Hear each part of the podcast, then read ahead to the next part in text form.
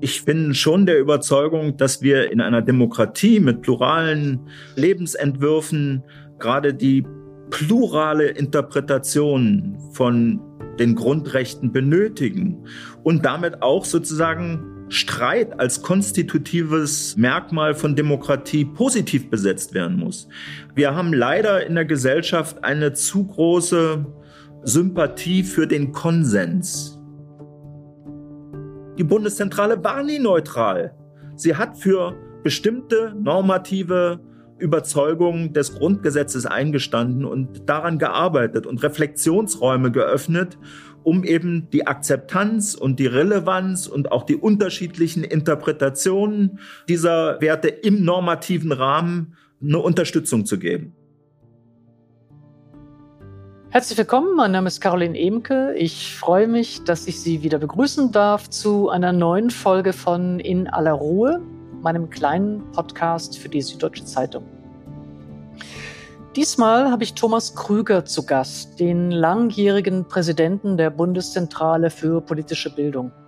Mit ihm habe ich gesprochen über das, was die Demokratie bedroht, über die Radikalität der AfD und die Entschuldigungsdiskurse, über falsch verstandene Neutralität beim öffentlich-rechtlichen Rundfunk, die Irrtümer der Erinnerungspolitik und die einsame Trauer nach Hanau.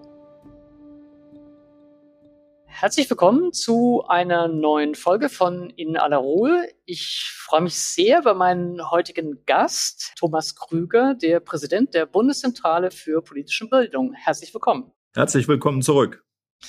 Ähm, ich möchte ganz gerne in diesem speziellen Fall vorweg eines transparent machen. Die Bundeszentrale für politische Bildung unterstützt finanziell eine Gesprächsreihe an der Berliner Schaubühne seit vielen Jahren, die ich moderiere. Ich stehe sozusagen in ihrer Schuld. Das hindert mich nicht unbequeme Fragen zur Rolle der politischen Bildung in dieser Gesellschaft zu stellen. Und es hindert Thomas Krüger nicht, mir dafür anschließend die Kohle zu entziehen. Das soll nur vorweg einmal gesagt sein. Ähm, Thomas Krüger, ich möchte ganz gern mit etwas Persönlichem beginnen. Wir erleben im Moment rechtsradikale Mobilisierungen und rassistische oder antisemitische Gewalt überall in diesem Land, nicht nur im Osten und nicht nur auf dem Land, im Übrigen auch nicht nur durch ökonomisch marginalisierte Menschen, die sich organisieren. Trotzdem gibt es gerade in ostdeutschen Bundesländern enormen Zuspruch für die AfD in den Umfragen gerade. Sie sind in Thüringen geboren, sie waren Bürgerrechtler in der DDR. Haben Sie sich das, was wir jetzt erleben, vorstellen können? Nein, nicht wirklich. Es tut weh, wenn man als gebürtiger Thüringer mit der Situation in Thüringen sich auseinandersetzen muss.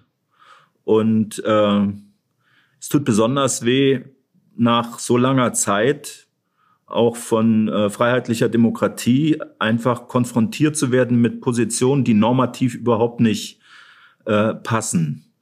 Und äh, erklären kann man sich das vielleicht auf verschiedene Art und Weise. Ich weiß nicht, äh, ob jemand da den goldenen äh, Weg kennt.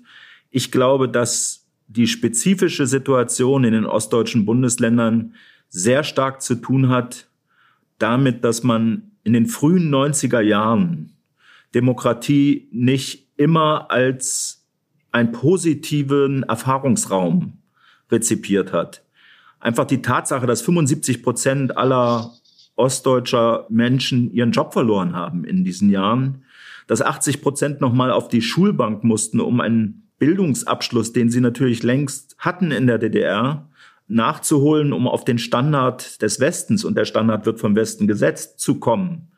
Das hat viele Leute zutiefst verletzt und das ist keine nur individuelle Verletzung, bei vielen Leuten ging es ja danach auch sehr gut sondern das ist eine Art kollektive Verletzung, die da entstanden ist, mit der man sich auseinandersetzen muss.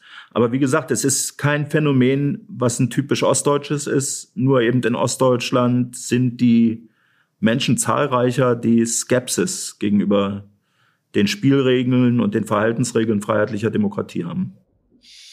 Ähm, nun sind Sie natürlich geschulter und trainierter Analytiker von gesellschaftlichen und politischen Dynamiken. Gibt es bei Ihnen überhaupt sowas wie Wut oder Verzweiflung oder ja, kassieren Sie das sozusagen immer ein, bevor Sie öffentlich sprechen?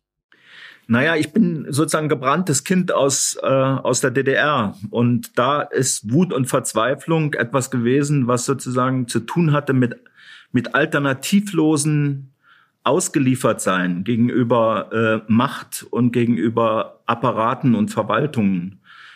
Das ist ja heute nicht der Fall. Ich habe deshalb meine Rolle gewechselt und zwar hin zum Sisyphos. Äh, ich mag Sisyphos sehr gerne. Der rollt den Stein immer den Berg hoch und man muss sich Sisyphos und mich als glücklichen Menschen vorstellen, der äh, nicht aufgibt, der sozusagen äh, immer wieder neue Wege sucht und findet und eben das Thema Wut und Verzweiflung mit einer Gesellschaft nicht zusammenbringt, die Optionen hat, die Alternativen bietet, die äh, in, in einem pluralen Gemeinwesen Allianzen und Solidaritäten erlaubt, die manchmal vorläufig sind, manchmal auch überraschend sind, aber die eben im Unterschied zu vollem ausgeliefert sein, so wie ich es zu DDR-Zeiten kennengelernt habe, einfach was vollkommen anderes ist. Aber ist das, also wenn ich ehrlich bin, klingt mir das mehr wie das Pfeifen im Wald. Also, oder wie eine, wie eine sich selbst rationalis also sozusagen sich selbst verpflichtende Hoffnung oder eine, ja eine Pflicht zur Hoffnung. Wir leben in einer Gesellschaft, in der wir die Möglichkeiten haben, etwas zu verändern und deswegen müssen wir auch Hoffnung haben. Ich muss zugeben, in meinem Freundeskreis trägt diese Hoffnung im Moment nicht. Ich erlebe sehr, sehr viele Menschen mit Angst. Ich erlebe sehr viele auch mit so einer doch sehr realen, sehr konkreten Frage, wie lange sie hier noch geduldet sind, wie lange sie sich hier noch wohlfühlen, äh, wie lange sie sich hier noch sicher fühlen. Ist Ihnen das ganz fremd? Nein, überhaupt nicht. Äh, das kann ich absolut nachvollziehen. Und in, in bestimmten Situationen der Konfrontation denkt man über Exil nach. Das ist ganz klar. Aber äh, solange ich Spielräume und Möglichkeiten habe, das ist vielleicht die spezifische DDR-Erfahrung. Ja, solange ich Spielräume habe, nutze ich die doch aus und versuche sozusagen zu tun, was zu tun ist. Ich bin vielleicht ein bisschen zu protestantisch. Der protestantisch bin ich auch, aber es ist interessant, weil ich bin eben Westdeutsch und nicht Ostdeutsch und ich habe eben nicht äh, die Erfahrung, von der Sie sprechen, von, von totaler Alternativlosigkeit. Also während ich ihren, Ihnen zuhöre, frage ich mich natürlich auch, ja, pff, also ist vielleicht meine verzagt, äh, wirkliche politische Verzagtheit, ja, ähm, ist die nur Ausdruck eines Privilegs, aufgewachsen zu sein in einer Gesellschaft, die eben nicht äh, alternativlos war. Ja, das, das kann ich kann sein, weil ich bin kein, äh, ich habe äh, ich hab diese Erfahrung der westdeutschen Nachkriegsdemokratie nicht gemacht, sondern mir klingt in solchen Situationen des politischen Drucks Wolf Biermanns Song im Ohr, was verboten ist, das macht uns gerade scharf. Also eine Motivation, die intrinsisch aus der Existenz von Alternativen heraus äh, sich versteht und, und generiert. Und ja, das kommt auf neue Solidaritäten an, äh, darauf, dass man die Menschen, die wirklich Angst haben und äh, die das verzagt sein, das, das Sie eben beschrieben haben, äh, äh, bei sich tragen, ermutigt werden, äh, aus der Komfortzone herauszukommen. Man muss um Demokratie kämpfen. Und das muss man zurzeit mehr als in äh, Kontexten und Zeiten, in denen Demokratie eine Selbstverständlichkeit war. Um mal sozusagen auf die hohen Umfragewerte der AfD zurückzukommen. Äh, das ist keine Überraschung, dass es sozusagen einen so großen Anteil in der Gesellschaft mit diesen Einstellungsmustern gibt. Die sogenannte Mitte-Studie zeigt das ja seit langer Zeit. Nur eben äh, die Institutionen der Demokratie, die Parteien, die Gewerkschaften, auch die Kirchen verlieren ihre Bindungskräfte. Und das führt dazu, dass sozusagen eine Partei eine Chance hat, die diese äh, Einstellungsmuster sozusagen vertritt und überhaupt keinen Bogen mehr drumherum macht. Früher waren Institutionen diejenigen, die diese Verhaltensmuster sozusagen domestiziert haben. Und äh, das zeigt also diese Befragung, äh, wenn jemand antisemitische Einstellungen hat, welche Partei wählen Sie denn? Dann sagen, sagten die meisten in den letzten Jahrzehnten bei dieser Längsschnittstudie ja CDU oder SPD. Weniger die kleineren Parteien. Aber die beiden großen Parteien waren die die äh, Sozialisatoren, wenn man so will, die solche Haltungen eingefangen haben. Und das ist eben sozusagen vorbei. Diese Bindekräfte sind nicht mehr da und das führt dazu, dass eben äh, sich antisemitische, extremistische, rassistische Einstellungen in einer neuen Partei äh, organisieren, die keinen Bogen mehr drumherum macht, sondern die das meint, was sie sagt. Und die Wählerinnen und Wähler tun das auch.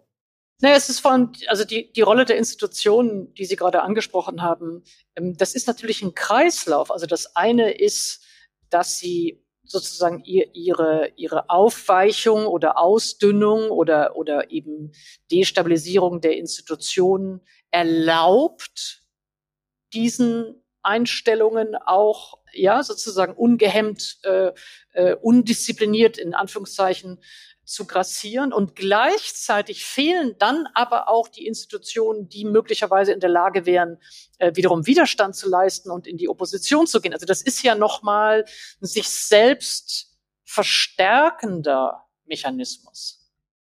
Definitiv. Und äh, man kann ja jetzt nicht sagen, äh, dass, dass es solche Institutionen oder solche Formen von Organisationen in der Gesellschaft gar nicht gibt. Äh, im Grunde genommen können wir sogar konstatieren, dass heute die Zivilgesellschaft wesentlich organisierter, reflektierter und politisch schlagkräftiger ist.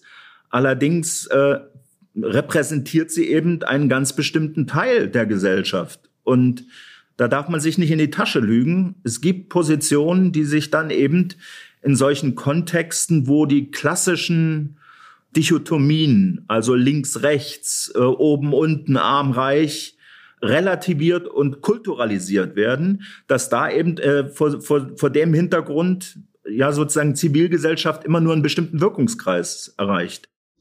Wenn wir uns ein bisschen genauer die, die AfD selber anschauen und auch ähm, diejenigen, die sie unterstützen, dann gab es, glaube ich, ein ganzes Ensemble aus Mythen, das die AfD lange verklärt hat. Ähm, und diese Mythen wurden auch immer wieder, immer wieder in den Medien sozusagen im Loop wiederholt. Ja, eine davon ist, sie sei Protestpartei, Sie vertrete die Sorgen der normalen Menschen, also normalen sage ich jetzt in Anführungszeichen, aber das war eine der Vokabeln, die immer wieder verwandt wurden. Ja, äh, die anderen repräsentierten eben gar nicht mehr die normalen Leute.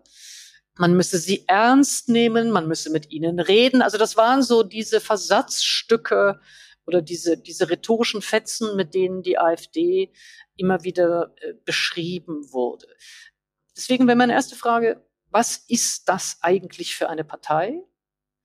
Und wie gefährlich waren diese, ja, ich würde jetzt mal sagen, etwas abgeschliffenen, weichzeichnenden Beschreibungen? Ich glaube, dass die, äh, diese Bezeichnungen in Teilen ja gar nicht falsch sind, sondern dass wir es hier mit einem Bündel zu tun haben. Aus meiner Sicht ist die AfD keine, äh, keine feste Parteistruktur, wie wir sie äh, von den klassischen Parteien her kennen, sondern sie trägt sehr viele Merkmale einer gesellschaftspolitischen Bewegung bei sich, die durchaus amorph ist, durchaus vielgestaltig. Dort trifft man auf äh, Positionen, die antisemitisch sind, gleichsam wie äh, frenetische Pro-Israel-Anhänger. Man trifft auf äh, Putin-Anhänger genauso wie auf äh, Leute, die sehr skeptisch äh, äh, gegenüber äh, der Politik äh, Russlands sind. Also es ist nicht irgendwie eine einzelne Position, sondern es ist ein kulturelles, ein kultureller Habitus, der sich äh, dort organisiert und der sich vielleicht am besten kennzeichnen lässt durch die Distanz gegenüber den herkömmlichen Verfahren der Demokratie den Parteien, den Parlamenten. Und man versucht sozusagen sich als Alternative zu präsentieren. Und da ist manchmal tatsächlich auch das Moment von Protest dabei, aber es ist nicht das Konstitutive, sondern aktuell wird sozusagen der Kern der AfD immer mehr als das sichtbar, was er ist. Die Leute wollen rassistisch sein. Die Anhänger der AfD und die Mitglieder der AfD sind homophob, sie sind äh, rassistisch, sie sind äh, so, wie sie sprechen. Und das sozusagen äh, gilt es als politisch erstmals Herausforderung anzunehmen. Ich habe ein Beispiel sozusagen für diese ökonomischen Faktoren, die wirklich nicht im Zentrum stehen, aber sie ganz aus dem Blick zu verlieren, ist, glaube ich, auch verkehrt. Sonneberg, äh, das war der, der Ort, in dem der Landrat gewählt worden ist, der erste von der AfD. Sonneberg hat eine relativ geringe Arbeitslosigkeit. Und die bewegt sich, glaube ich, bei fünf bis sechs Prozent. Und daraus ist geschlussfolgert worden, dass es ja die ökonomischen Faktoren nicht sein können, die eine Rolle spielen. Hier lohnt sich aber noch mal genauer hinzugucken, weil Sonneberg und der Kreis Sonneberg hat in Sachen Niedriglohnsektor und äh, geringfügig Beschäftigte eine der höchsten Quoten in der Bundesrepublik nämlich 33 Prozent. Und diese Faktoren werden dann oft nicht in ihrer Breite analysiert und dargestellt. Und ich meine, dass deshalb durchaus solche strukturschwachen Momente eine Rolle spielen, in, äh, ja, bei, als Verstärker, wenn man so will. Und äh, deshalb sozusagen, ich glaube nicht, dass man mit einer sozusagen pauschalen Interpretation der AfD als Bewegungspartei äh, mit den ganzen Positionen, die sie vertritt, über einen Leisten schlagen kann, sondern es ist eine sehr vielgestaltige, amorphe, widersprüchliche Bewegung, der man allerdings sozusagen unter Demokratiegesichtspunkten die Stirn bieten muss. Ähm, jetzt haben Sie eben äh, gesagt, die sind das, was sie sagen.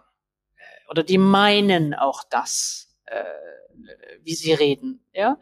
und haben auch gesagt, die sind homophob, die sind rassistisch. Das ist insofern, ähm, würde ich jetzt mal sagen, ähm, etwas ungewöhnlich, weil sehr, sehr lange, übrigens nicht nur bei der AfD, nicht nur in Deutschland, sondern auch bei anderen rechtspopulistischen, rechtsradikalen, rechtsextremistischen Bewegungen oder Parteien oder Figuren, ähm, Rassismus, würde ich jetzt mal sagen, gern so wegrationalisiert wurde. Also es, es, es wurde immer wieder nach Gründen gesucht, die unbedingt etwas anderes sein sollten als ein rassistisches Ressentiment.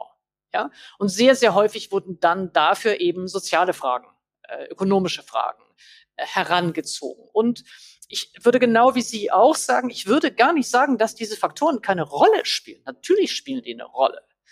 Aber sie reichen eben nicht, um sozusagen Rassismus als äh, Einstellung, als menschenverachtende Einstellung wegzurationalisieren.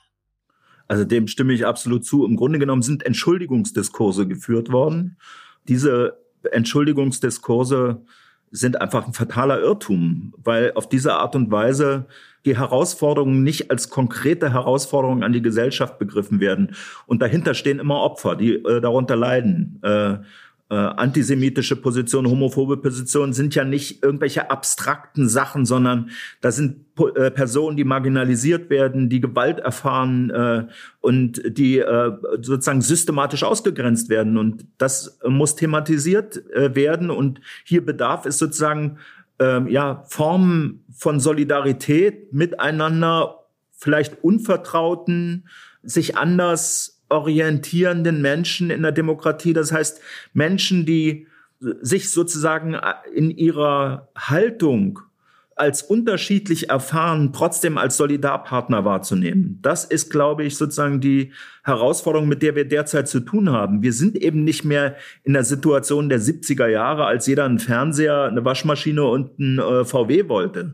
Heute will jeder äh, irgendwie seine eigenen individuellen ähm, Freuden realisieren. Das heißt, das ultimative vegane Restaurant, das äh, Land, in das man im Urlaub verreist, was auf keinen Fall irgendeiner der Nachbarn schon mal besucht hat und die Schule, die äh, äh, Internetschwerpunkte, digitale Schwerpunkte äh, verkoppelt mit, mit esoterischen äh, Reflexionen. Also das heißt, jeder will was Besonderes, was Singuläres und man verliert aus dem Blick, dass man als Gesellschaft immer auch an, an den Solidaritäten äh, innerhalb eines gesellschaftlichen Zusammenhalts äh, arbeiten muss. Und die AfD ist diejenige Partei, die gesellschaftlichen Zusammenhalt verkörpert, aber unter Ausschluss von diesen besagten verschiedenen Gruppen. Aber das kann man dann ja nicht gesellschaftlichen Zusammenhalt nennen. Also die AfD verkörpert doch nicht gesellschaftlichen Zusammenhalt, sondern sie verkörpert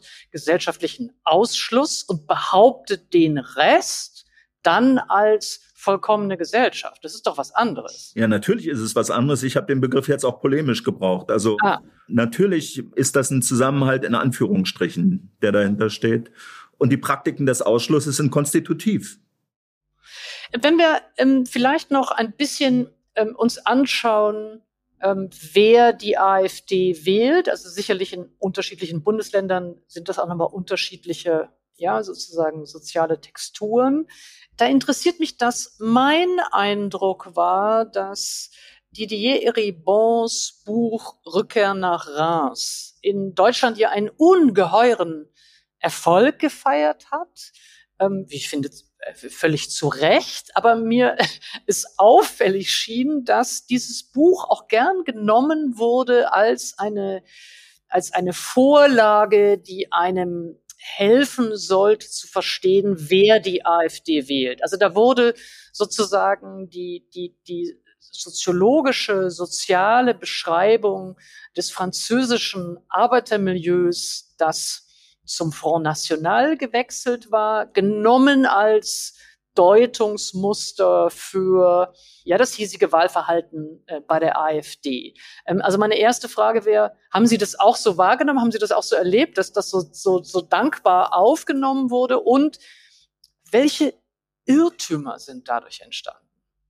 Ja, also ich, ich habe es genau so erlebt. Und zwar ist die Diskussion mit dem Erscheinen des Buches von Eribon in Deutschland, was ja ein Jahrzehnt später äh, äh, in Deutschland erschienen ist als in Frankreich, einfach genau in die Situation der ähm, äh, der Konjunktur, wenn man so will, äh, äh der AfD geraten ist und man äh, das als eine Art Blaupause der Erklärung genutzt hat.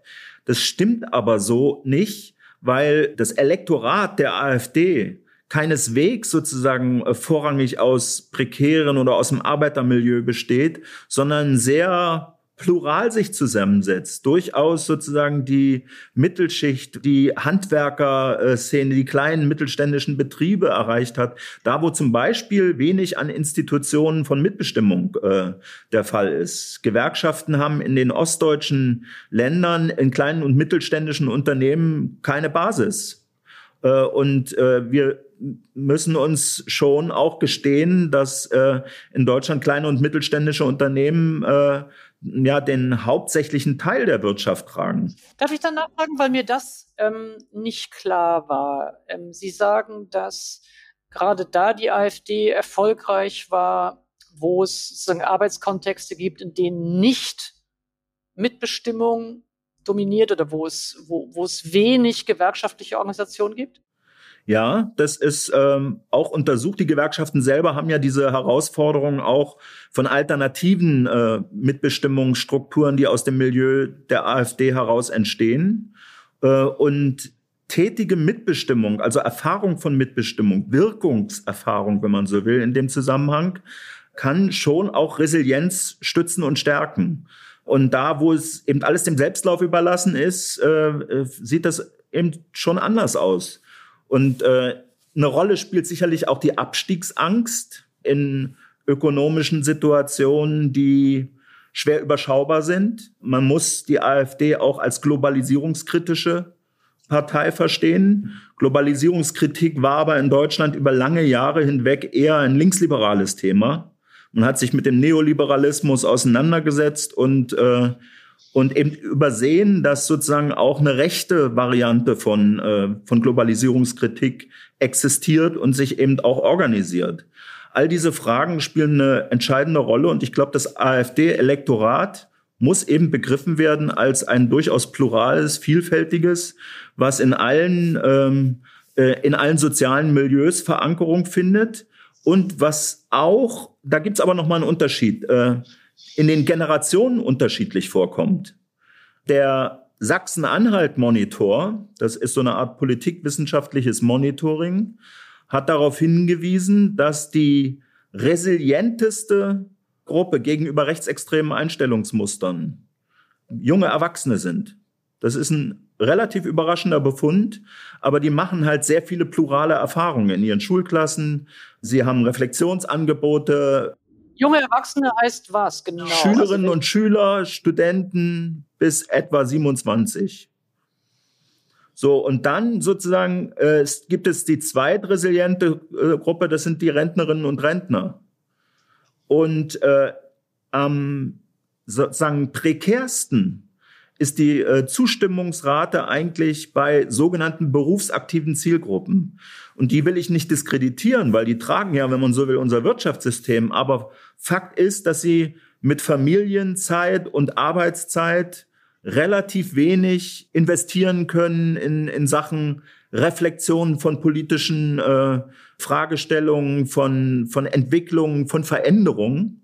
Und daraus resultiert sozusagen eine Zurückhaltung in Sachen Veränderungsbereitschaft. Und wir sind genau in dieser Phase, wo, äh, ja, wenn man so will, statt links und rechts heute solche Dichotomien eine Rolle spielen wie Veränderungsoffenheit oder Veränderungs Bereitschaft auf der einen Seite und Veränderungsverweigerung auf der anderen Seite. Ja, aber es gibt für mich bei der Diskussion über die AfD, wie jetzt auch bei unserem eigenen Gespräch, so eine merkwürdige Dissonanz zwischen dem Nachdenken über die Motive, die nach, dem Nachdenken über ja sozusagen die Quellen vielleicht des, des äh, Leo Löwenthal hätte gedacht, gesagt, der sozialen Malaise, ja, des sozialen Unbehagens, der Ohnmachtserfahrung. Also es gibt eine Dissonanz zwischen diesem Suchen nach der eigenen Selbstverordnung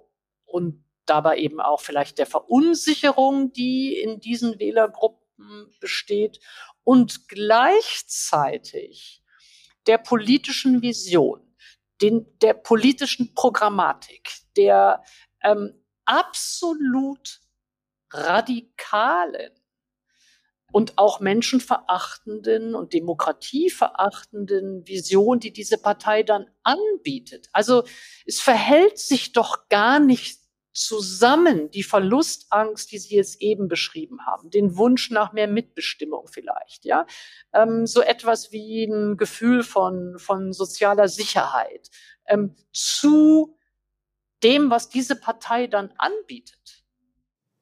Ja, definitiv. Äh, die äh, sozusagen die Reaktion äh, ist ja geprägt durch eine tiefe Enttäuschung an den Verfahren, die die Demokratie anbietet. Und viele der Anhänger der AfD finden sich sozusagen bei den Angeboten, die die Demokratie äh, unterbreitet, bis hin zur Mitbestimmung, eben überhaupt nicht wieder und haben ein großes Zugehörigkeitsbedürfnis, ein Anerkennungsbedürfnis, ein Wertschätzungsbedürfnis. Und das bekommen sie nicht mehr in der Gesellschaft. Sie bekommen es nicht im im ökonomischen Feld, sie bekommen es nicht in Fragen der politischen Repräsentation, sie bekommen es nicht äh, in, äh, in ihrer Nachbarschaft, äh, äh, sofern äh, die Leute völlig unterschiedliche Lebensentwürfe verfolgen und realisieren für sich. Also das ist eine Reaktion der Ablehnung der bisherigen geltenden Verfahren zugunsten sozusagen von reaktionären äh, Verhaltensmustern, die eben immer, und das, das eignet sozusagen allen diesen Positionen, immer mit Ausschlüssen arbeitet. Es gibt immer die Sündenböcke.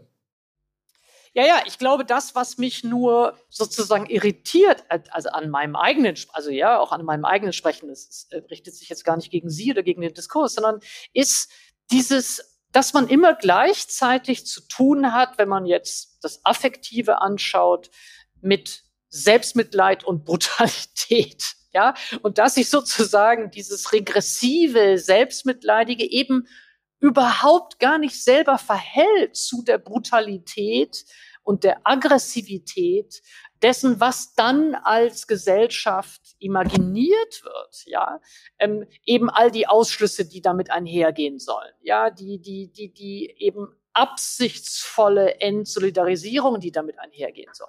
Also ich, ich, ich würde nur gerne, ähm, ja, sozusagen, dass sich dieses Nachdenken über die Motive stärker kombiniert äh, äh, mit dem Widerspruch äh, dieser ungeheuer brutalen, würde ich jetzt sagen, Dogmatik der Reinheit in Anführungszeichen, die damit immer verbunden wird. Ja, ich glaube sozusagen äh, das, was Colin Crouch äh, pessimistische Nostalgie nennt. Äh, äh, spielt da eine sehr starke Rolle. Es wird sozusagen in dem Wählermilieu eine Gesellschaft äh, imaginiert, die es so nie gegeben hat. Und äh, sozusagen das sich einbilden, früher war es sozusagen besser, passiert ja auch unter Inkaufnahme oder sogar dem Verschweigen von Lebenslügen, die man sich selbst nicht eingesteht. Und sozusagen diese Form von Verklärung sozusagen einer Zeit im anderen Kontext, die äh, sozusagen imaginiert, damals war alles besser und wir müssen zu dieser Zeit zurück. Ist ja wie in Amerika, Trumps äh, großer Slogan ging genau in diese selbe Richtung und hat genau diese, diese Haltung bedient.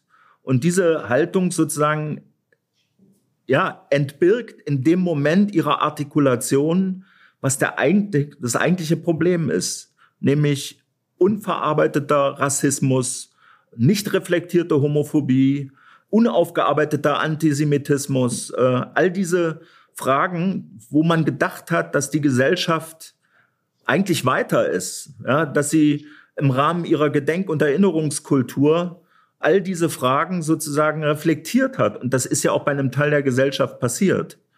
Aber eben nicht bei allen. Und da ist eben sozusagen eine ja, Asymmetrie sichtbar geworden, die es immer schon gegeben hat in der Gesellschaft, die sich aber nicht repräsentiert hat, sondern die domestiziert wurde.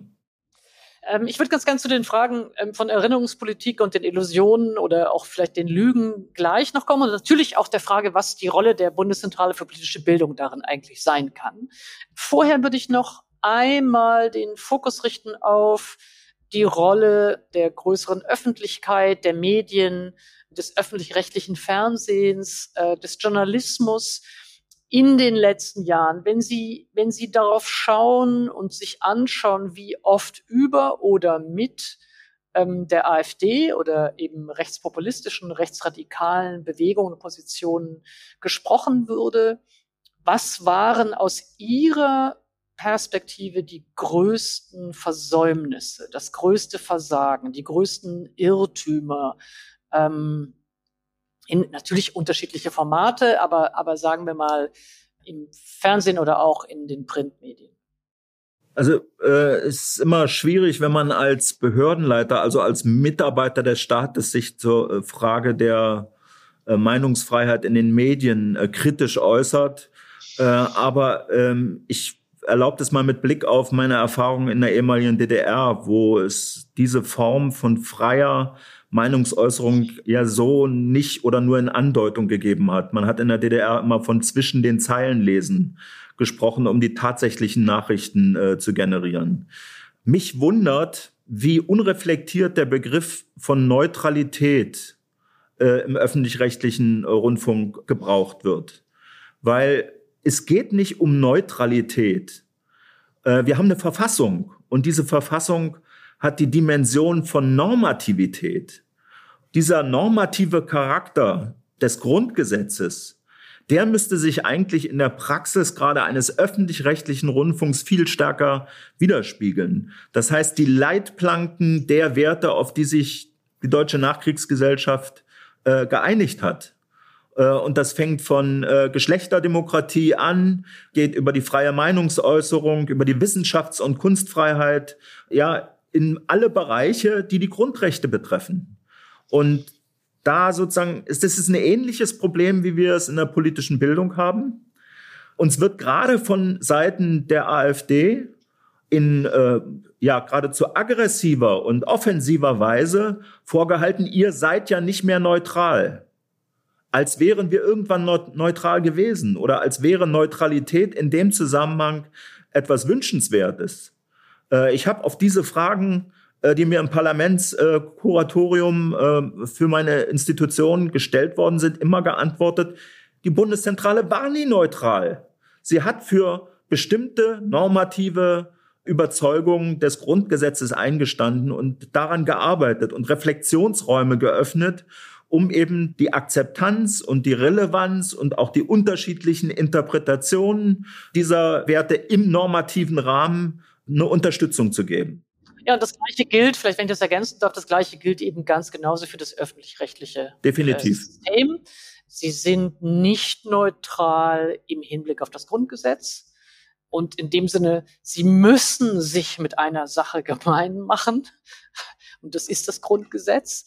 Und ich würde auch darüber hinausgehen, natürlich gibt es auch eine Grundorientierung, die, ich würde mal sagen, sich mindestens der Wahrheitssuche äh, verpflichtet fühlt. Also die eine Wahrheitsorientierung äh, für sich als normativ versteht. Dann kann man immer sagen, ähm, ist ein komplexer, erkenntnistheoretisch komplexer Begriff. Ja, aber ähm, es kann nicht sein, dass zu allen Sachverhalten eine Pro- und Kontraisierung eingerichtet wird. Also das ist ja das, das Format, äh, also würde ich sagen, das am ehesten die Pathologie unserer Zeit zeigt, weil es permanent einem suggeriert, es gäbe zu allen Fragen zwei gleichwertig triftige Überzeugungen. Und auf diese Art und Weise wird die AfD sozusagen äh, in jedem Fall entweder gleich an die erste oder an die zweite Stelle gerückt, als wenn es nicht äh, ein Plural an Überzeugungen im normativen Rahmen geben würde. Und wir haben ja gerade in Deutschland auch unterstützt durch das äh, äh, Verhältniswahlrecht viel mehr Parteienangebote als nur äh, eins auf der linken und eins auf der rechten Seite. Naja, es geht ja auch, finde ich, auch um die Frage, ob man überhaupt bestimmte Fragen zur Disposition stellt und als verhandelbar erklärt, als ob es Fragen, als ob es zu jeder Frage sozusagen ein Pro geben könnte oder ein Contra. Und auch, auch das widerspricht dem Grundgesetz. Ja. Ich würde ganz gerne ein bisschen stärker auch in dieser Richtung noch fragen wollen. Nämlich, es wird jetzt gern suggeriert, ähnlich wie bei diesem Kontext der Neutralität oder auch dem Kontext von Pro- und Kontrisierung, ähm, es gäbe eine gesellschaftliche Spaltung. Und Spaltung wird dabei immer als etwas Negatives äh, beschrieben, als etwas, was man unbedingt vermeiden sollte. Zusammenhalt ist das, was wir erstreben sollen. Ich bin da nicht so ganz sicher ähm, und würde deswegen fragen wollen, gibt es nicht auch Hinsichten, in denen es zu wenig Spaltung gibt, in denen es zu wenig klare Abgrenzung gibt, in denen es zu wenig Ansagen gibt, dass etwas jenseits des Sagbaren, jenseits des Grundgesetzes, jenseits dessen, was eine Demokratie aushalten kann, sich bewegt. Äh, komplette äh, Zustimmung. Also ich bin schon der Überzeugung, dass wir in einer Demokratie mit pluralen Lebensentwürfen gerade die plurale Interpretation von den Grundrechten benötigen und damit auch sozusagen Streit als konstitutives Merkmal von Demokratie positiv besetzt werden muss. Wir haben leider in der Gesellschaft eine zu große Sympathie für den Konsens. Der Konsens aber macht gerade die äh, unterschiedlichen und strittigen Punkte unsichtbar.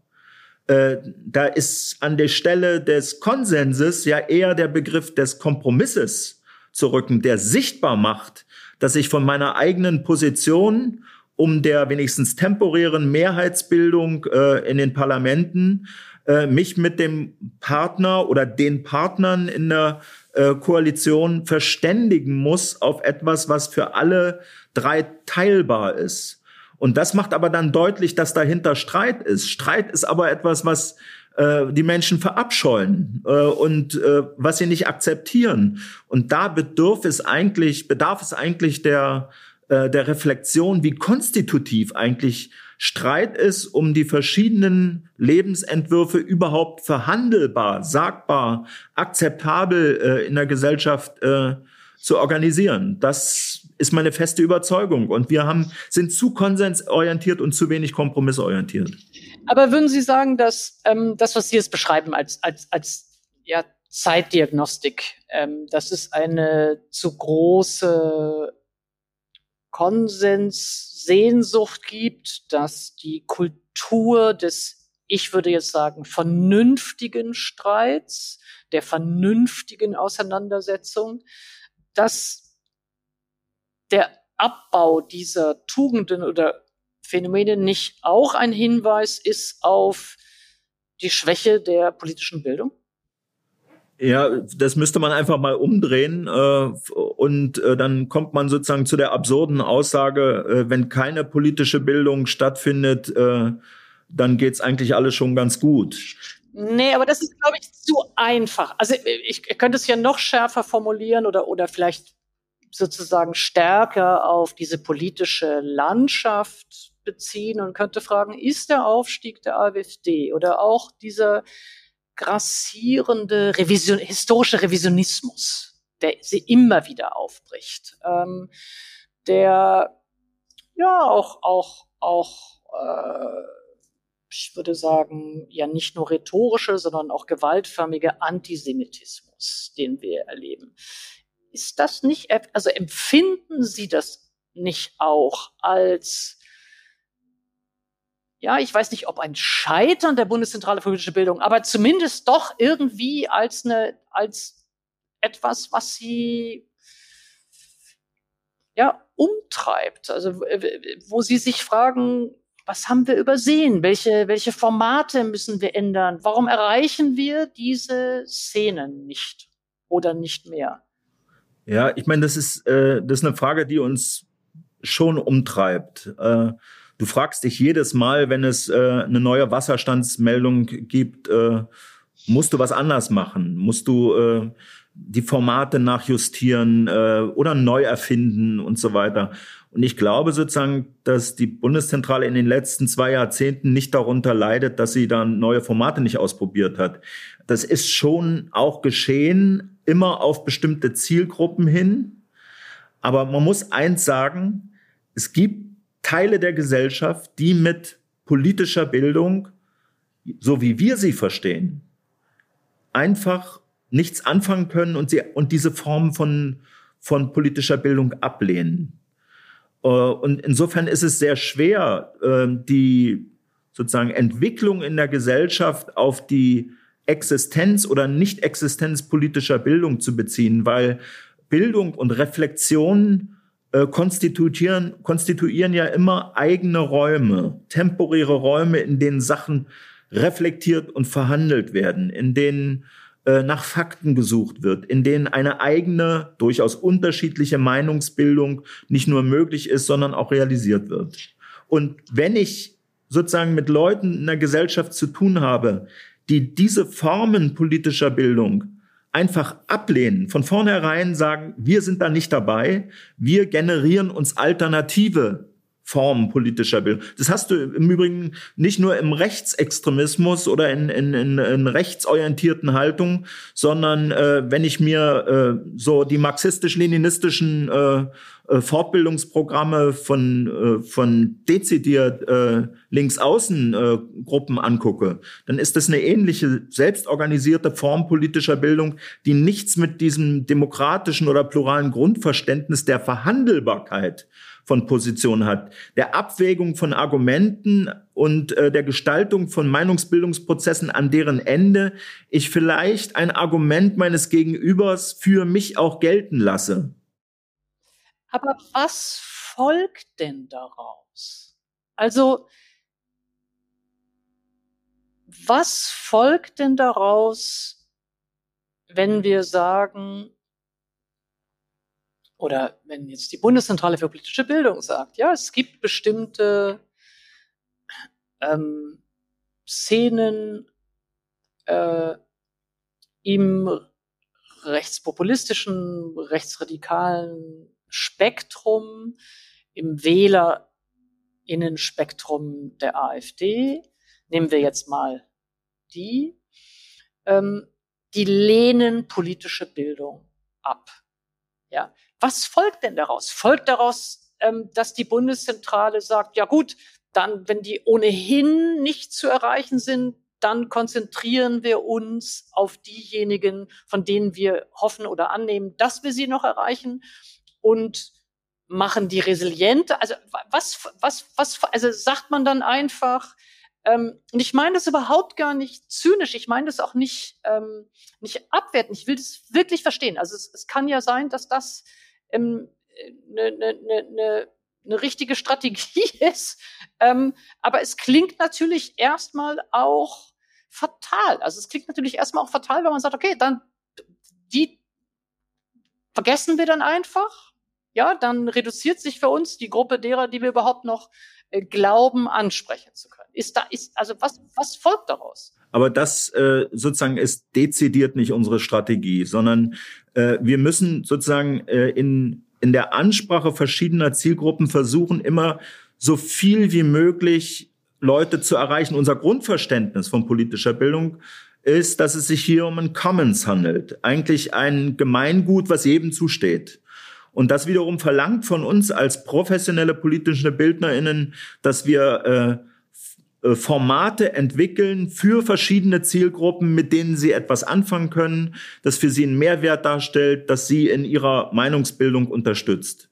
Äh, und das ist prinzipiell auch im Dunstkreis äh, von AfD-Elektorat möglich. Ich mache mal ein Beispiel.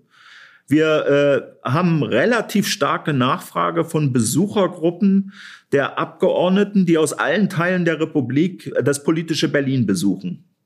Und äh, immer mehr von diesen Gruppen besuchen die Bundeszentrale für politische Bildung, weil sie bekommen, können bei uns ein Thema anmelden und dann kriegen sie äh, ein starkes Team von Fachleuten präsentiert, die mit ihnen äh, über dieses Thema diskutieren, es präsentieren äh, und sie können sich dann eben auch äh, äh, die Angebote, die Publikationsangebote ansehen. Bei den AfD-Gruppen, sind mehrere dieser Gruppen von AfD-Abgeordneten, hat man es häufig mit sehr amorphen Gruppen zu tun, äh, in denen es teilweise Leute gibt, die absolut neugierig äh, auf diese Inputs reagieren, die gar nicht verfestigt. Wir merken das dann auch, dass die Mitarbeiter der AfD-Abgeordneten, die diese Gruppen begleiten, nervös werden weil die dann nachfragen, weil sie sagen, ach, so habe ich das noch gar nicht gesehen. Und sie nehmen das für sich sozusagen als, also lehnen das nicht ab, sondern nehmen das als eine Chance, einen bestimmten Aspekt noch zu reflektieren. Und das ist ja auch Sinn und Zweck dieser, äh, dieser Berlin-Fahrten, die Vielfalt des politischen Berlins kennenzulernen. Das heißt also auch in diesem Kontext, in diesem Dunstkreis des AfD-Elektorats äh, gibt es Formate und Möglichkeiten der Debatte und der Diskussion. Wir haben Gera, das ist unser dritter Standort, wo ein direkt gewählter AfD-Abgeordneter äh, unterwegs ist, das zum Thema in einem Stadtdiskurs gemacht, wo wir äh, überraschend viel Publikum hatten, wo Leute mitdiskutiert haben und wo sogar Vertreter des Stadtrats der AfD anwesend waren und auf eine sehr bunte Diskussion, die keineswegs einförmig war, sondern sehr heterogen.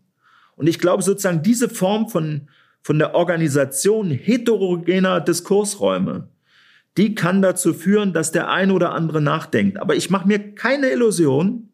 Es gibt Leute, die in ihrem, in ihrer Wut, in ihrem Zorn eine hohe Mauer um ihre Positionen errichten. Das muss ich irgendwie dann auch für, für mich akzeptieren, dass meinem Wirkungskreis in der politischen Bildung Grenzen dargesetzt sind, wo die Leute einfach sagen, ich mache da nicht mit.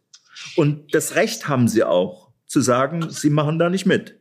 Absolut. Ähm, ich glaube, es gibt ja ähm, sozusagen die, die, die Kehrseite dieser Frage, die nämlich sich stellt für Formate oder Veranstaltungen, die sich sozusagen an ein anderes Publikum richten, das durchaus in sich auch heterogen ist und ganz, ganz unterschiedliche verschiedene Perspektiven, generationelle, äh, soziale, politische, kulturelle Heterogenität und, und Multiperspektiv aufzeigt, das aber eben nicht sozusagen die Fragestellungen oder, oder auch die Programmatik ähm, der AfD aufnimmt. Und diese Formate werden nun sehr, sehr häufig konfrontiert mit dem Vorwurf, ja, ähm, das ist ja sozusagen immer nur in derselben Bubble, das ist immer das Wort, was dann verwandt wird, das ist ja immer nur ähm, playing for the gallery, äh, damit verändert ihr ja auch nicht ähm, ja, sozusagen das Wahlverhalten oder die Zustimmungsraten zu antidemokratischen autoritären Bewegungen. Und ähm, ich erlebe zunehmend von dem Publikum, dass sie sich abgewertet fühlen, dass sie sich nicht ernst genommen fühlen, weil sie den Eindruck haben, im öffentlichen Diskurs wird eigentlich nur noch darüber nachgedacht, wie man sozusagen das, das Wählerinnen äh, Milieu und Spektrum der AfD erreicht. Und das scheint mir die umgekehrte Gefahr zu sein, ja, dass man sozusagen dieser, ja, vielleicht stilleren, vielleicht, ja, nicht so, nicht so, nicht so radikal äh, äh, kritisch sich äußernden Mehrheit den Eindruck vermittelt, ihr zählt für uns nicht mehr genug. Ja, aber das würde ich für äh für die Bundeszentrale dezidiert äh, äh, zurückweisen. Wir sind nicht nur unterwegs in dem äh, äh in dem AfD-Wählerspektrum. Nee, das war auch kein Vorwurf an die Bundeszentrale, sondern das war eine Wahrnehmung im öffentlichen Raum und wie dort gesprochen wird. Ja, klar. Äh, und ich glaube sozusagen, äh, was wichtig ist, ist, dass man den Ast, auf dem man sitzt, nicht absägt. Es gibt, ähm, das zeigt ja diese Mitte-Studie, von der ich vorhin gesprochen habe, dass es mehr als 70 Prozent, also mehr, weit mehr als zwei Drittel äh, Menschen in der Gesellschaft gibt, die für die parlamentarische und repräsentative Demokratie einstehen. Und wenn ich jetzt sozusagen alle Anstrengungen unternehme, um die anderen 30 Prozent, äh, und unter denen sind ja nicht nur verfestigte extreme Positionen, sondern oftmals wolkige, im Graubereich sich befindende Positionen, äh, dass ich dann nur noch diese Klientel adressiere oder deren Perspektive stark mache. Damit irritiere ich auch die 70 Prozent Unterstützer der repräsentativen Demokratie. Und ich glaube, dass es wichtig ist, sozusagen, ja, öffentlichen Diskurs über Politik, über Demokratie als Gemeingut zu begreifen, das allen zusteht in der Gesellschaft. Und deshalb ist es so wichtig, dass äh, ich breche das jetzt mal runter auf die politische Bildung, dass äh, äh, Debatten, Kontroversen, Publikationen in der politischen Bildung eine Rolle spielen, die auch diese 70 Prozent adressieren. Weil äh, da gibt's auch ein Know-how-Bedürfnis, ein Reflexionsbedürfnis. Und äh, sozusagen im Unterschied zur praktischen Politik ist äh, das, was im Bereich von von medialer Berichterstattung im öffentlich-rechtlichen Rundfunk wie im privaten, äh, aber auch in der politischen Bildung stattfindet, immer auch sozusagen ein, ein Angebot, sich zu verständigen, sich also zu reflektieren, seine Position zu modellieren, zu variieren, zu verändern äh, und Haltungen zu entwickeln, die man dann auch im praktischen gesellschaftlichen Leben relevant werden lässt, die in die Praxis des Lebens so irgendwie äh, äh, Einzug finden.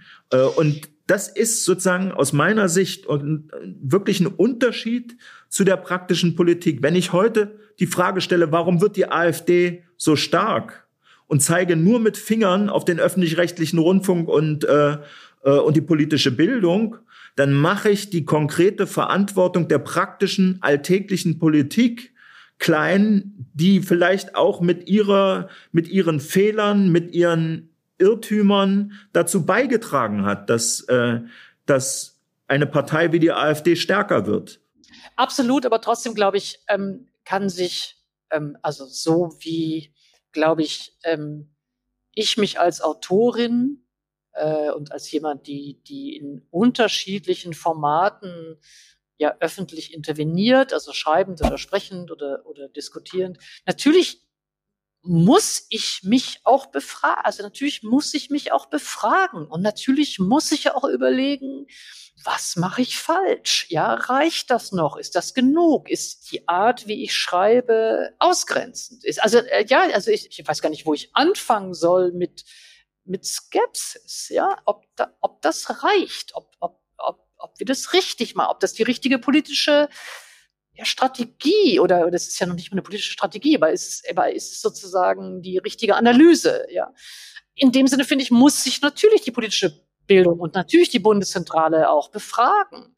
Ähm, und wenn ich nur einen, vielleicht ein großes Feld, glaube ich, der, der auch traditionell der Arbeit der Bundeszentrale für politische Bildung nehme, nämlich die erinnerungspolitischen Fragen, die Erinnerungskultur, die Publikationen, die es ähm, von der Bundeszentrale dazu immer gegeben hat, haben beispielsweise meine Schulzeit durch und durch geprägt. Ja?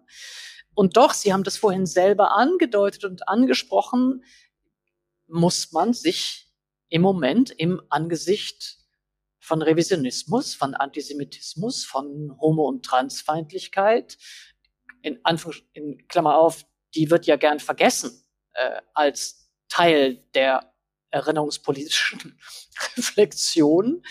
Natürlich muss man sich auch fragen, ist da etwas schwächer geworden? Ist da etwas ausgefranst? Ist da etwas in Frage gestellt worden oder war das einfach die ganze Zeit schon eine Illusion? Wenn wir uns äh, die jeweiligen vielleicht historischen Momente so anschauen, an denen die kritische Reflexion auf den Nationalsozialismus besonders virulent war, in denen vielleicht ja auch die berühmten Historikerstreits äh, virulent waren, in denen ja auch die Auseinandersetzung mit rassistischer und antisemitischer Gewalt hoch war, dann müssen wir ja doch schon konstatieren, dass das auch immer Prozesse waren und bis heute sind, die von betroffenen Gruppen, die von Angehörigen der Opfer initiiert und wieder initiiert und, und, und thematisiert worden sind. Das war früher so und das ist bis heute bei Hanau, NSU, ja. NSU auch so.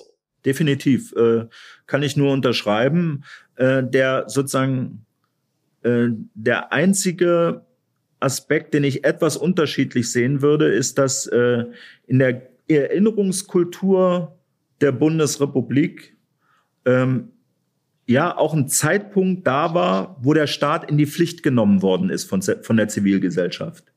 Das war Ende der 90er Jahre mit dem ersten Gedenkstättenkonzept so, als der Bund sozusagen in die Pflicht genommen worden ist, damals äh, unter der rot-grünen Regierung, die Gedenkstätten und ehemaligen Konzentrationslager zu fördern, ihre Dauerausstellungen äh, entsprechend zu unterstützen und, äh, und dieser Verantwortung gerecht zu werden. Und das ist auch heute auf der Tagesordnung, wenn es um NSU Hanau geht. Äh, da, da kann sich, das darf man nicht der Zivilgesellschaft allein überlassen. Äh, nach dem Motto, äh, die äh, Angehörigen der Opfer sind sozusagen diejenigen, die die Hoheit in diesem Diskurs haben. Äh, alleine, die sagen ja selber, die Gesellschaft muss sich damit auseinandersetzen, was da passiert ist die empfinden das ja nun wirklich nicht als, dass sie die Hoheit im Diskurs haben, äh, sondern das Gefühl ist, dass der Ohnmacht, ist das der Einsamkeit, des Alleingelassenseins, des, des wieder in der fehlenden Aufklärung, übrigens auch, finde ich, einfach in der fehlenden Ansprache. Ich will, will nur präzisieren, also ich meine, äh, dass sie nicht allein gelassen werden dürfen mit diesem mit dieser Debatte und äh, es gibt ja sozusagen in der aktuellen Koalition diese Verabredung ein NSU Dokumentationszentrum zu errichten Ich weiß ein bisschen mehr äh, über diese ganze Geschichte, weil meine Institution die Machbarkeitsstudie äh, und die Gutachten dafür einholt. Und natürlich ist der zentrale Punkt, der, dass mit den Angehörigen der Opfer dieser Diskurs sehr sensibel, sehr reflektierten, ausgewogen stattfinden muss, weil äh, ohne die Akzeptanz, ohne die Unterstützung, ohne die Sensibilität gegenüber den Angehörigen der Opfer wird eine solche staatliche äh, Initiative zum Scheitern verurteilt sein. Auf der anderen Seite geht es aber, wenn der Staat sich hier engagiert, nicht nur um das Gedenken an die Angehörigen der Opfer, sondern es geht auch darum, dass die Gesellschaft sich mit den äh, Auswirkungen des NSU, mit den Auswirkungen von Hanau auf, auf die gesamte Gesellschaft auseinandersetzt. Das heißt, die Adressierung in dem Augenblick, wo der Staat da ist, muss weitergehen, muss die gesamte Gesellschaft adressieren, sonst, äh, sonst privatisieren wir Erinnerung, sonst passiert, wenn man so will, eine Verdopplung der sozusagen Opfersituation, in der man ist, indem man den Angehörigen äh, sozusagen diese Sache selber überlässt. Und das, das hat weder mit Solidarität zu tun, noch mit sozusagen den Verantwortung, die man aus diesen Ereignissen für die gesamte Gesellschaft ziehen sollte. Insofern geht es darum, dass sowas wie ein NSU-Dokumentationszentrum auch ich sage jetzt mal sozusagen abstrakt, ein Lernort sein muss, ein Reflexionsort sein muss, der Fragestellungen der Gesellschaft insgesamt berührt. Und den Bogen muss man hinbekommen. Das ist nicht einfach. Und das geht nur, indem man eben den, den Dialog, äh, die Diskussion mit den Angehörigen führt, weil die Legitimität einer solchen äh, Initiative des, des Staates, die bekommt man von den Angehörigen der Opfer. Wenn wir jetzt die jüngste die jüngsten Beispiele oder äh, Auseinandersetzungen im weitesten Sinne im erinnerungspolitischen Feld gesehen haben, würde mich äh, natürlich interessieren, wie Sie äh, die, ich sage jetzt mal, Gebrüder-Eiwanger Debatte erlebt haben. Also was sagt das über die Art und Weise aus, in der in unserer Gesellschaft einerseits über Antisemitismus nachgedacht wird und andererseits ja über die Frage, wie man mit politischem Kapital anscheinend, ich sage jetzt mal, darüber hinweggehen kann. Vielleicht ist das als Beschreibung unzutreffen, aber vielleicht frage ich Sie erstmal, wie Sie das erlebt haben. Also ich äh, für Leute, die mit Erinnerungskultur zu, äh, zu tun haben, ist das eine dermaßen eine Banalisierung äh, ihrer eigenen Arbeit gewesen, was dort passiert ist im Diskurs. So etwas wie dieses Flugblatt als Kavaliersdelikt hinzustellen und noch dazu mit dieser fadenscheinigen Begründung zu versehen, ist einfach Hohn und Spott für, für alle diejenigen, die über Jahrzehnte äh, die diese Gedächtnisarbeit, die Erinnerungsarbeit, das Gedenken äh, zu ihrer zivilgesellschaftlichen Aufgabe gemacht hat. Und auch für diejenigen, die in den Orten äh, der Erinnerung an den Holocaust, äh, aber auch äh, an DDR-Unrecht äh, äh, unterwegs sind und arbeiten, es ist eine Verspottung der Lebensbiografien der, die sich für Erinnerung einsetzen.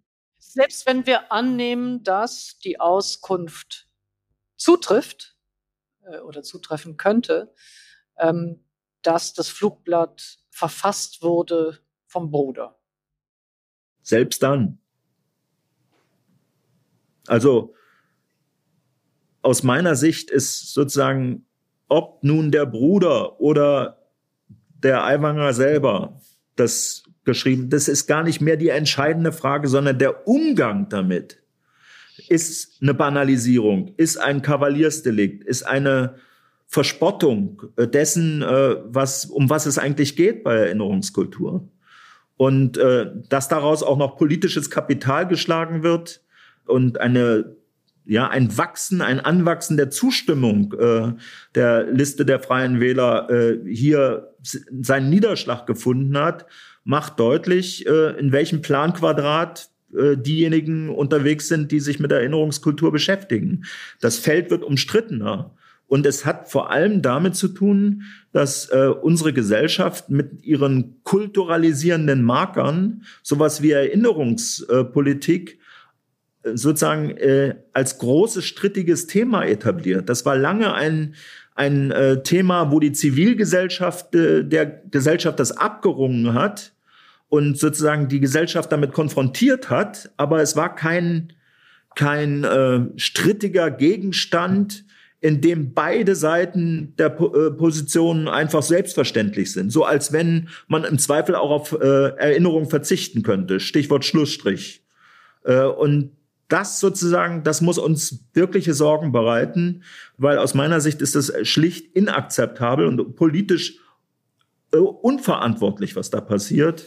Äh, und äh, es äh, ist für die politische Bildung schlicht ein Desaster, weil sowas kriegst du aus der Debatte, wenn du an bestimmten Zielgruppen dran bist, kaum raus, sondern du musst es über lange Zeit erst dir wieder erarbeiten. Und würden Sie sagen, da ist die konservative oder das konservative Milieu oder eben die CDU, CSU in besonderer Pflicht, in anderer Pflicht vielleicht als jetzt andere Parteien? Ich glaube, das gesamte parlamentarische Spektrum, das demokratische Spektrum von der konservativen bis zur linksliberalen Seite ist dafür verantwortlich. Und für diese Thematik würde ich sagen, ist nicht die CDU oder das, äh, die CDU-CSU im Besonderen alleine verantwortlich, aber sie trägt natürlich eine Verantwortung, die rote Linie nach rechts klarer zu ziehen. Genauso wie äh, die äh, linksliberalen Parteien in der Pflicht sind, eine rote Linie äh, nach links zu ziehen, wenn es um Diktaturen, menschenfeindliche Diktaturen äh, gibt, die behauptet haben, äh, mit äh, kommunistischen Idealen zu hantieren und dabei eben auch tatsächlich Gewalt und Menschenfeindlichkeit äh, den Boden bereitet haben. Beides, äh, beide roten Linien sind gesamtgesellschaftliche Herausforderungen. Man muss sich, wenn man sich in einem solchen normativen Rahmen bewegen will, im Zweifel Allianzen von links bis konservativ ziehen. Aber haben Sie den Eindruck, dass es überhaupt Interesse an, ähm, also äh, es wird ja im Moment, äh, ist ja weniger von roter Linie, sondern mehr von Brandmauer die Rede. Haben Sie den Eindruck, dass das, ja, ist das, ist das überhaupt ernst gemeint oder ist das mehr so etwas wie, ähm, ja, ein rhetorisches Schutzschild oder eine Simulation einer Grenze, einer Gren Simulation einer Grenzziehung, die, die niemand wirklich ernsthaft beabsichtigt? Also ich mag das nicht mit letzter Konsequenz beantworten, aber eins kann man schon sagen. Also mir sind äh, äh, Mitglieder der CDU, CSU äh, bekannt, die ganz eindeutig sagen würden, ja, das ist unsere Verantwortung. Wir müssen äh, wir müssen uns positionieren dazu. Das ist nicht nur ein La pour La Thema. Es gibt aber zweifelsohne auch Leute, die äh, populistischer mit diesen Fragen umgehen. Und äh, die Auseinandersetzung muss in der Partei geführt werden. Äh, und sie, wenn man nach andere, also in andere europäische Länder schaut, beispielsweise nach Frankreich oder Italien, dann merkt man, dass sozusagen nicht nur im linksliberalen Spektrum, sondern auch im konservativen Mittespektrum Zerfallserscheinungen zu beobachten sind. Thomas Bierbricher hat gerade äh, im Surkamp Verlag ein wichtiges Buch dazu veröffentlicht unter dem Titel Mitte rechts und zeigt sozusagen, wie sozusagen die konservativen Bindekräfte, die im Zentrum von, äh, von Gesellschaft standen, sich auflösen und einen maßgeblichen Teil dieses konservativen Spektrums nach rechts ziehen lassen, währenddessen der äh, Bereich, der nicht mitgeht, keine Binde, also keine Akzeptanz gegenüber der früheren Bindekraft hat. Und das führt dazu, dass die Parteien im gesamten Spektrum schwächer werden und eben nicht mehr die politische Relevanz erzeugen.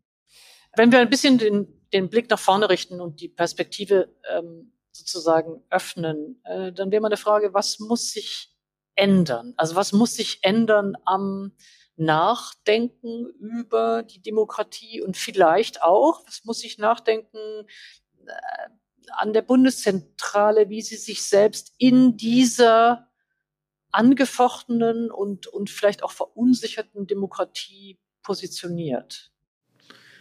Also wir haben bei uns intensive Diskussionen darüber, ähm, äh, ob wir sowas wie politische Bildung hinsichtlich ihrer Wirkung stärker untersuchen und messen können. Das ist eine ganz schwierige Sache, weil Bildung messen und das sozusagen hilft ja überhaupt nichts, wenn man sozusagen nur quantitative Kriterien äh, äh, führt, wie viele Leute äh, lesen äh, die Seite, wie viele Leute machen beim Ballomaten mit und so weiter. Also das, das wäre zu einfach.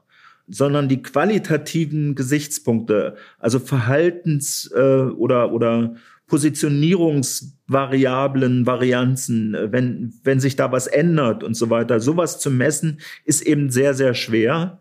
Aber für uns äh, gibt es sozusagen, also wir haben jetzt angefangen, sowas wie Qualitätsmanagement zu betreiben und von vornherein äh, jeden in der Bundeszentrale, der Angebote entwickelt, in eine Diskussion äh, zu motivieren, Wirkungsannahmen zu formulieren.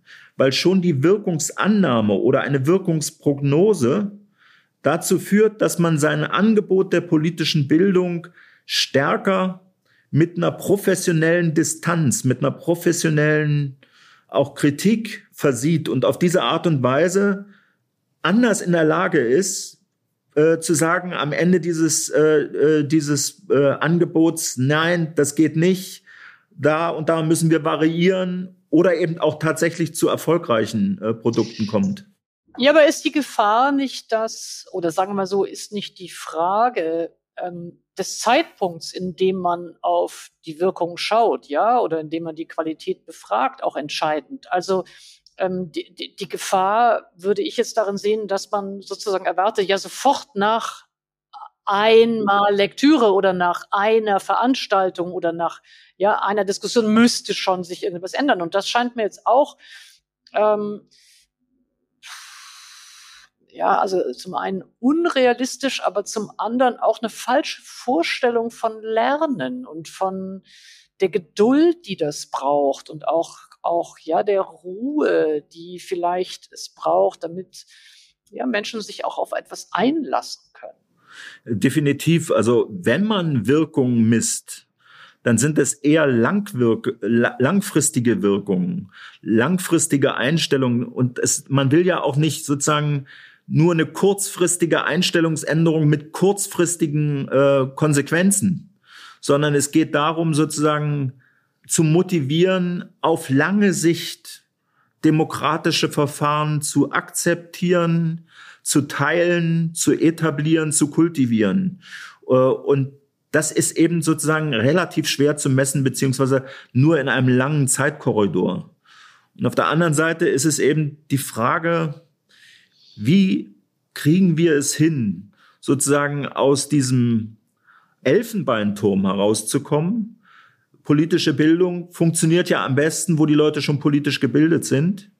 Das heißt, diese Selbstreferenzialität zu durchbrechen und Menschen zu adressieren äh, und zu gewinnen für äh, Reflexionsprozesse, die das sehr gut für sich gebrauchen können, aber nicht zu den gehören, die eigentlich schon in dem Thema gut unterwegs sind. Ich habe ja eine solche Aversion gegen das Wort Elfenbeinturm, dass ich schon nicht mehr zugehört habe in dem Moment, in dem Sie das Wort gesagt haben, was immer danach kam. Nein, weil ich, nein, ich muss es einmal, es ist für diejenigen, für die Bildung und Lektüre etwas war, dass sie sich erst erkämpfen mussten.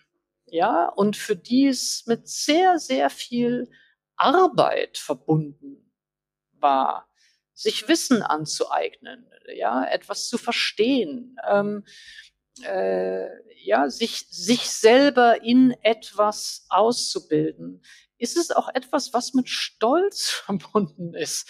Äh, und oft, ich, ich weiß schon, dass Sie das nicht so meinen. Ich will es noch mal sagen, weil es gibt so eine Neigung zur Zeit, es gab es schon immer, ja, aber sozusagen Bildung eben als Elfenbeinturm, ja, als, als, als isolierte, äh, abgehobene, arrogante äh, äh, Autodistinktionshütte irgendwie zu beschreiben, ja.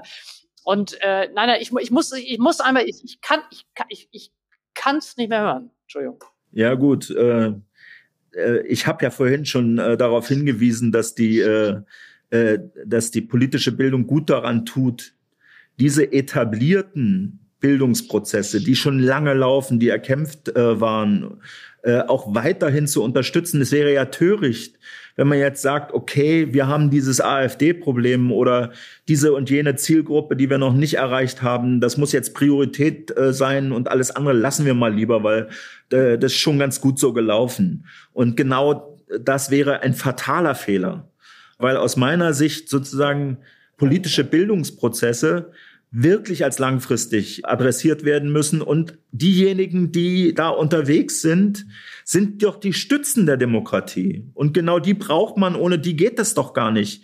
Sozusagen eine Reproduktion von pluralem Selbstverständnis von Gesellschaft, von demokratischen Verfahren herzustellen. Und ich glaube, deshalb ist, mag das sein, dass dieses Bild des Elfenbeintums, ich wusste jetzt um diese Neurose nicht an der Stelle.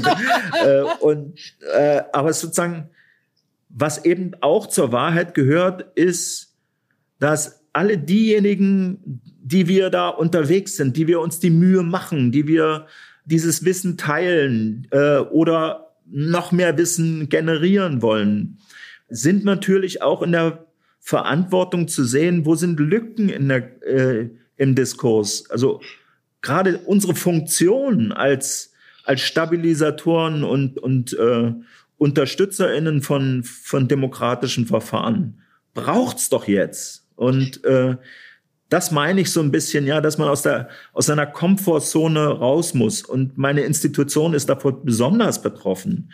Deshalb versuchen wir ja sozusagen auch neue Sachen zu entwickeln. Also ich mache mal ein Beispiel äh, bei diesem Thema Salafismus äh, in der muslimischen Community. Da haben wir äh, mit einer Beauty-Bloggerin zusammengearbeitet, äh, die äh, auf ihrem Kanal, auf ihrem YouTube-Kanal normalerweise Seife und Schminke und sowas anpreist und haben mit ihr über Begriffe der islamischen Religion ihre Einordnung äh, auf zweierlei Weise versucht, mit äh, ihrer Klientel zu kommunizieren. Und sie hat ein paar hunderttausend Follower äh, im Netz. Und zwar einmal Dialogverfahren mit Imamen, mit Religionswissenschaftlern, mit äh, Leuten aus der Zivilgesellschaft. Und auf der anderen Seite haben wir auch Erklärvideos, die in sehr kurzer Zeit Begriffe der islamischen Religion erklärt, die Hintergründe aufgezeigt haben. Und Philosophie äh, war immer zu zeigen, dass es plurale Perspektiven auch in der islamischen Religion gibt. Währenddessen der Salafismus immer nur eine Position für wahr erklärt. Und das war äh, von drei äh, professionellen Islamwissenschaftlerinnen aus der Uni Frankfurt ein moderierter äh, Prozess, der hochspannend war für uns und der genau ein halbes Jahr später in den Berufsschulen und in den äh, Schulen angekommen ist. Wir haben da nämlich Feedback von den Lehrern bekommen. Können wir dazu nicht Bildungsmaterial bekommen? Dieses Bildungsmaterial stellen wir dann meistens äh, her, wenn die Videos fertig und schon distribuiert sind, weil es dauert eben noch das halbe Jahr, ehe diese Akzeptanz da ist. Aber sie, das zeigt, dass sozusagen Formate, neue, frische Formate die auch äh, die Zielgruppen direkt adressieren, möglich sind und auf diese Art und Weise Diskurs äh, unterstützt wird. Und es waren nicht nur junge Muslimas und äh, junge Muslime auf der äh, auf diesen YouTube-Kanälen unterwegs, sondern es hatte sich sehr schnell rumgesprochen, dass man da so ein paar basale Informationen bekommt und die Mehrheitsgesellschaft in Anführungsstrichen war gut unterwegs auf diesen Seiten, um sich endlich mal sozusagen in einfacher Sprache erklären zu lassen, was die Scharia oder was die äh, Alia ist und so weiter und so fort. Äh, und ich glaube, dass solche Formate, die ähm, sozusagen gesellschaftlich osmotisch wirken, äh, die also in jeweils andere Klientels sich übersetzen, äh, sind heute mehr denn je notwendig. Und an solchen Formaten versuchen wir zu schrauben und, äh, dort einfach neue Sachen zu entwickeln. Und ich bin da sehr optimistisch, aber eben wie Sisyphos, äh, der Stein rollt manchmal wieder runter und da muss man von vorne anfangen. Äh, das mache ich aber lieber, als wenn ich äh, zu Hause sitze und wütend bin, weil ich nichts verändern kann oder nichts verändern will. Äh, das ist aber sehr, sehr schön, dass Sie den Bogen vom Anfang wieder aufgenommen haben. Also, dass wir auf einer, auf einer, ja, auf einer hoffnungsvollen Note enden. Ich frage zum Schluss von diesem Podcast in aller Ruhe immer alle meine Gäste nach einer Empfehlung, einer, einer Netflix-Serie, einem Buch, einem Theaterstück, etwas, was sie musikalisch beeindruckt hat, etwas, was sie uns empfehlen wollen. Also ich empfehle ein ähm, für meine Begriffe großes Werk des 20. Jahrhunderts, nämlich die Ursonate von Kurt Schwitters. Kurt Schwitters hat mit dieser Ursonate so getan, als wenn die Silbe identisch zu verwenden ist mit dem Ton. Und das hört sich urkomisch an und es gehört zu meinen größten Passionen, mit Freunden und MusikerInnen die Ursonate vorzutragen. Wunderbar. Ganz, ganz herzlichen Dank, Thomas Krüger. Wir nehmen das mit, Coach Schwitters Ursonate. Ähm, ich bedanke mich für dieses Gespräch. Gern geschehen. Und damit endet diese Folge von In aller Ruhe auch schon. Wenn Sie mehr über Thomas Krüger erfahren wollen, dann schauen Sie auf sz.de-in aller Ruhe. Dort finden Sie auch alle bisherigen Gespräche. Das nächste Mal ist die Strafrechtlerin und Buchautorin Christina Klemm zu Gast. Diese Folge kommt dann in zwei Wochen, also am 21. Oktober. Vielen Dank für die Unterstützung und Produktion dieser Folge an das gesamte Team der SZ und Ihnen vielen Dank fürs Zuhören.